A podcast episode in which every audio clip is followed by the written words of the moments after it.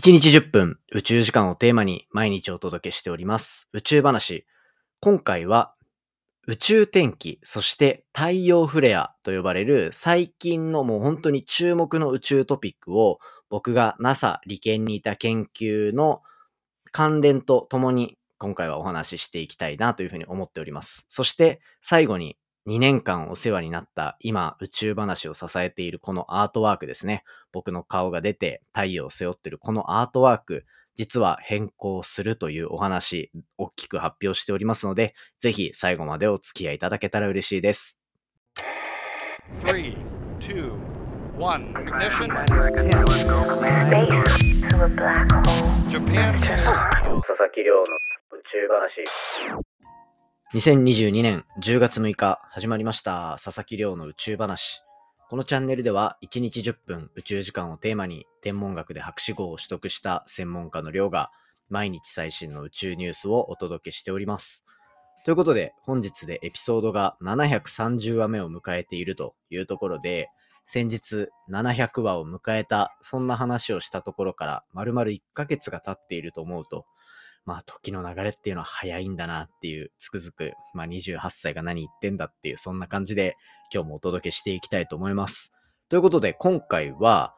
宇宙天気、または太陽フレア。このワード聞いたことある方最近多いじゃないでしょうか。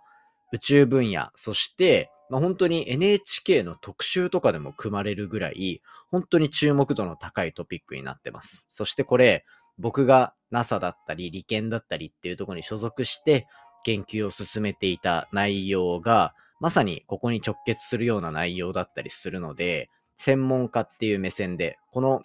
あの、なんかフレアっていう文脈で論文も書いているので、まあそのあたりをちょっと今日はお話ししていきたいなというふうに思っております。で、なんでこのタイミングで自分の専門分野だったところの話をするのかっていうところなんですけど、まあ JAXA と今回コラボさせていただいて、あの、イプシロンロケット、あれですね、10月7日打ち上げ予定だったにもかかわらず、ちょっと打ち上げ延期ってとこになって、まだスケジュールが出てないみたいなんですけど、まあそこを盛り上げようっていうところで、宇宙話、このポッドキャストの中でも、担当者お二人呼んで JAXA との公式コラボをお届けしてきました。そんな中で新しくこのポッドキャストを知ってもらったっていう方も多いかと思うので、まあ自己紹介がてら宇宙天気、太陽フレアっていうところのお話をしていきたいなというふうに思っているというようなきっかけになってます。でですね、この話をしていこうと思った矢先に実は先日10月の4日だったかなに中規模の太陽フレアが発生していたというような、まあそんな太陽の活動性のまあ、ニュースが飛んできていたりですね。あとは、10月の2日、10月の2日、2022年10月の2日には、太陽フレアに関する番組が NHK で特集として組まれていたみたいなところもあり、かなり世の中でも注目度が高まっているような状況になっています。なので、じゃあ今回は宇宙天気って何？そして太陽フレアって何？っていうところのお話をしていきたいと思います。宇宙天気っていう言葉、なんかちょっとうさんくささが強いと思うんですよね。なので、ちょっとこの話は置いておいて、太陽フレアから話していきたいと思うんですけど、太陽フレアっていうのは簡単に言えば太陽の表面で起こる爆発現象のことを指します。もうこれ一言に尽きるかなと思っていて、まあ、太陽の表面って実はこうなんだろうな、のっぺりとした単純な光り輝く玉っていうことではなくて、むしろ表面結構活発にいろんな動きがあって、その中でも一番こうエネルギーを瞬間的に放出する、そして私たちの生活も意外と脅かされる可能性があるっていうところで、太陽フレアって実は注目度がすごく高いんですね。で、この爆発によって、例えば太陽の表面にある物質が地球の方向に飛ばされてきて、で、その飛ばされてきた物質が地球にぶつかることによって、実はいろんな悪さをするんですよ。過去には、例えば人工衛星を破壊してしまう。これ僕、X 線天文学っていう研究分野にいたんですけど、この X 線天文学で使っていた人工衛星のアスカって呼ばれるもの。これが、1990何年とかかに、93年とかかなに打ち上がって、こう観測をスタートさせていたんですね。で、95年かもしれないですね。ちょっとそのあたりの詳しい数字は置いておいて、で、本当は、なんだかんだやっぱり人工衛星って余力を持って作られているから、例えば10年とか活躍する衛星多かったりするんですよ。その中で、なんと太陽フレアの被害を受けて、7年でその現役を退いてしまう。なんならもう制御不能になってしまうっていうような状況まで陥ってしまったというところで、まあこの太陽フレアがなければ、もう少し X 線天文学って呼ばれる宇宙からレントゲンで使う光が飛んでくる、そんな研究分野も発展したんじゃないかなというところで、まあ僕の研究分野を一種衰退させたのは太陽フレアなんじゃないかなと思っていたりもする一方で、その分野で太陽フレアに関連した研究をしていたのが僕なんですね。で、どういうことをしていたのかっていうと、宇宙空間にある太陽以外の全ての星を研究対象としておりました。でも、まあこれをいわゆるなんか統計的な研究を進めるっていうような形で、なんでそんなことをしていたかっていうと、これ太陽フレアに返ってくるんですよ。太陽でどこまで巨大な爆発が起きうるのか、なんていうところをしっかりと調べていきたい。ただ、太陽1個見てても、本当にどれ、どこまで大きい爆発が起きるのかだったりって、1個の情報からじゃやっぱわからないと。なので、太陽以外の星を観測しまくって、で、そこから見える傾向を見て、じゃあ太陽で巨大な爆発は起こるのかどうかなんていうところの議論に発展させていく研究だったんですね。なので、最近太陽フレアだったり宇宙天気っていうところが注目されている中で、まあ、僕の研究っていうのは外堀から埋めていくみたいなところで、ここに貢献していくような形になってるんですよ。で、まあ、この後いろいろ話すんですけど、僕の研究ではもう最大のエネルギーの規模で言うと、1000万倍ぐらい太陽がこれまでに起こしたことがある爆発のエネルギーの1000万倍ぐらいのエネルギーを放出するような爆発っていうのを実は研究の対象にしていました。まあそういったところをいろいろ見ていく中で、まあ太陽って今後、まあもう少し大きい爆発を起こすかもしれないよねぐらいのところまでが、こう僕の研究だけだとやっぱり全てはわからなくて、むしろこう他の研究が積み重なっていって、僕のもその一つの糧になって、今この太陽でどこまで大きい爆発が起きるのかっていうところが議論されているっていう感じなんですね。で、なんでそこまで見なきゃいけないのか。そしてこの爆発によってこう地球の周りの環境が変わることをこの宇宙災害、宇宙天気っていう言葉でくくられていて、なので、まあ宇宙天気って注目されてるんですけど、まあ、ここ注目されてる理由が2つあって、1つは、まあ、大きく2つですね。いろんなことはあるんですけど、1つは、やっぱアルテミス計画っていう今後、宇宙空間にどんどん人が行く、そして月面に人が住むってなった時に、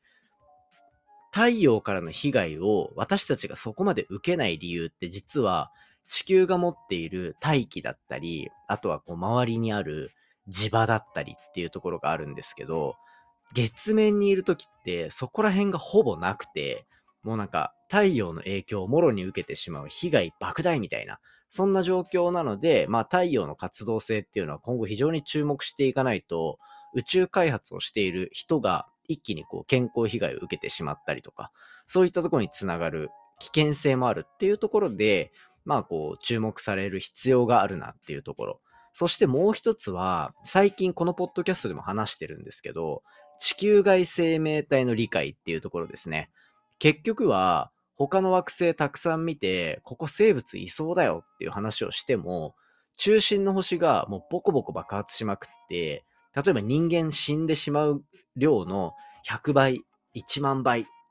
もっとっていうような規模で爆発が起きていたら、なんかいくら生命が誕生できる土台があったとしても、生まれてもすぐ死んじゃうみたいな、そんなところになりかねないなというふうに思っていて、そういった意味でも、こ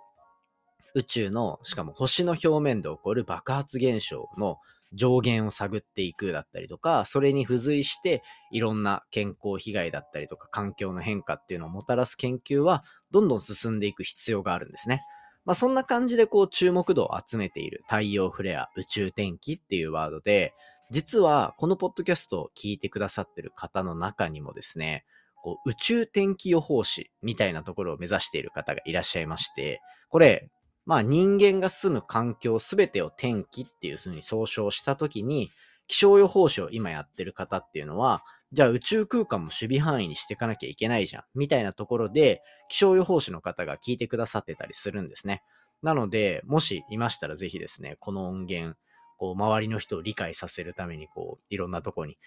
拡散してもらったりしててくれたら嬉しいなというふうに思ってます。まあそんな感じで、こう僕の研究の内容を絡めたりしながら宇宙天気、太陽フレアっていうところのお話を今回はさせていただきました。ということで自己紹介がてらこんな研究をやっていた人間ですので、もし興味持ち始めたらですね、ぜひ今後もポッドキャスト聞いていただけたら嬉しいです。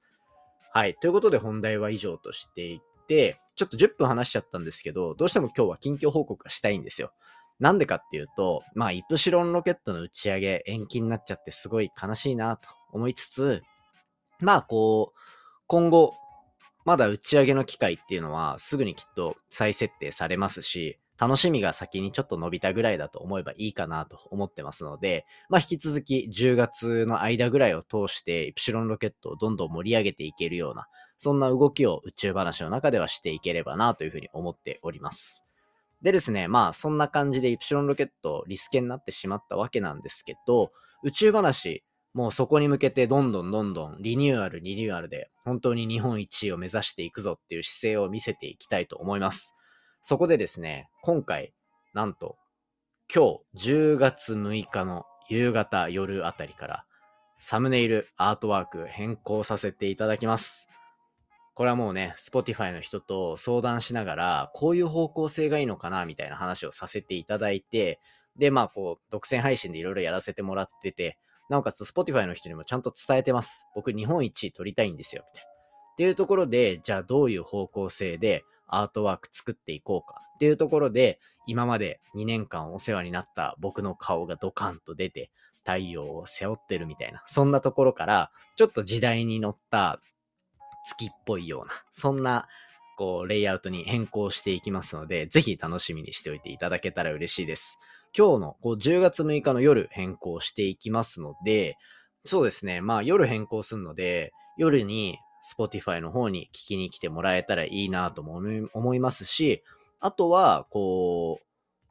明日の放送とかで、こう、聞きに来てもらったタイミングで、あ、変わってる、みたいな感じのを感じていただけたら嬉しいなと思ってます。とにかくガンガン日本一を目指していくっていうところでですね、ここやっていきたいと思っておりますので、ぜひ皆さん楽しみにしておいていただけたら嬉しいです。ということで今回の放送は以上とさせていただきます。今回の話も面白いなと思ったら、お手元の Spotify アプリでフォロー、そしてフォローボタンの下にあるレビュー、星5をよろしくお願いいたします。番組の感想や宇宙に関する質問については、Twitter のハッシュタグ宇宙話、または Spotify の Q&A コーナーからじゃんじゃんお寄せいただけたら嬉しいです。それではまた明日お会いしましょう。さようなら。